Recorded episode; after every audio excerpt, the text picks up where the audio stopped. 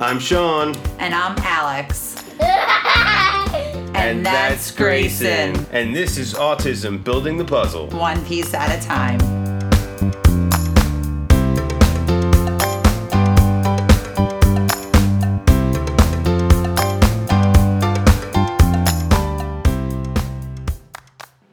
Hi, and welcome back to Autism Building the Puzzle, One Piece at a Time. I am Sean, your host.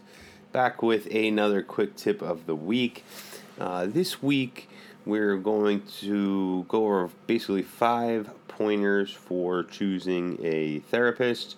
Uh, I know we talked about this in a lot of detail in another episode a couple weeks ago, uh, but just wanted to simplify a couple of the you know things, put them into a nice compact list of uh, five pointers. So, number one, uh, don't think you only have one option with your provider. Sometimes, you know, if you're going, especially through early intervention, Alex had talked about this a lot on the other episode, um, you know, they'll push you towards, uh, you know, give you a number of a specific provider. That is not necessarily the only provider you have an option to go with. Uh, usually, most states will have multiple, uh, multiple providers. Um, Second, ask a lot of questions and find out what your therapist's experience level is. So there isn't, you know, you don't have to have a certain certification or degree or anything like that uh, in order to do A B A therapy specifically. Uh, so make sure you're asking about that.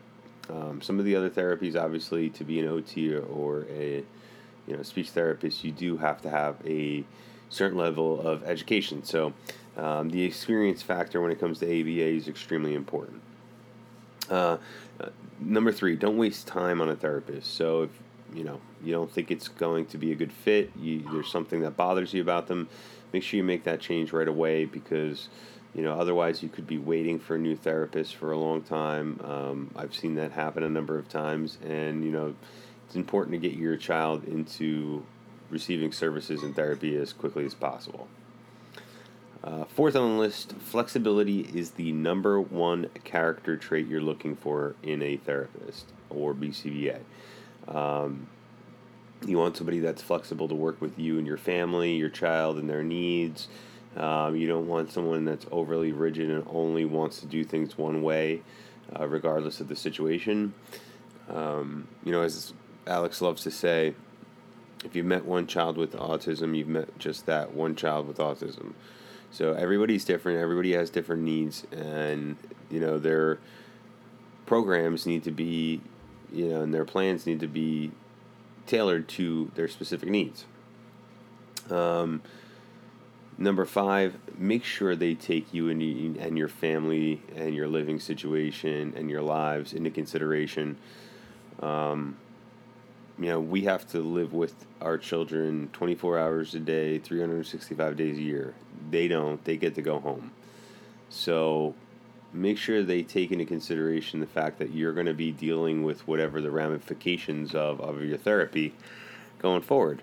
Um, so I think, you know, that's obviously extremely important. You know, we don't want to make our lives a, you know, a living hell, so to speak, just to make a little bit of progress in one specific area. So um, obviously sometimes you have to do that, but you know it shouldn't always be the case. So so there you have it. Those are my five pointers for choosing a therapist.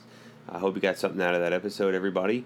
Um, as always, check us out on our website, and um, you know e- email us, buildingthepuzzle uh, at yahoo dot com. Always love to hear from you. And I guess with that, we'll see you on the next one. For Autism Building the Puzzle, one piece at a time, I'm Sean. And I'm Alex. Signing off. Take care, everybody.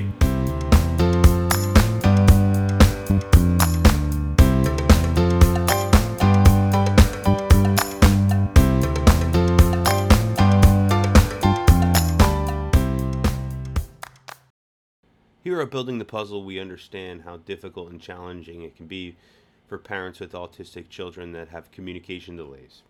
Well, if you're in New Jersey, you're in luck. The Speech Paradigm has you covered.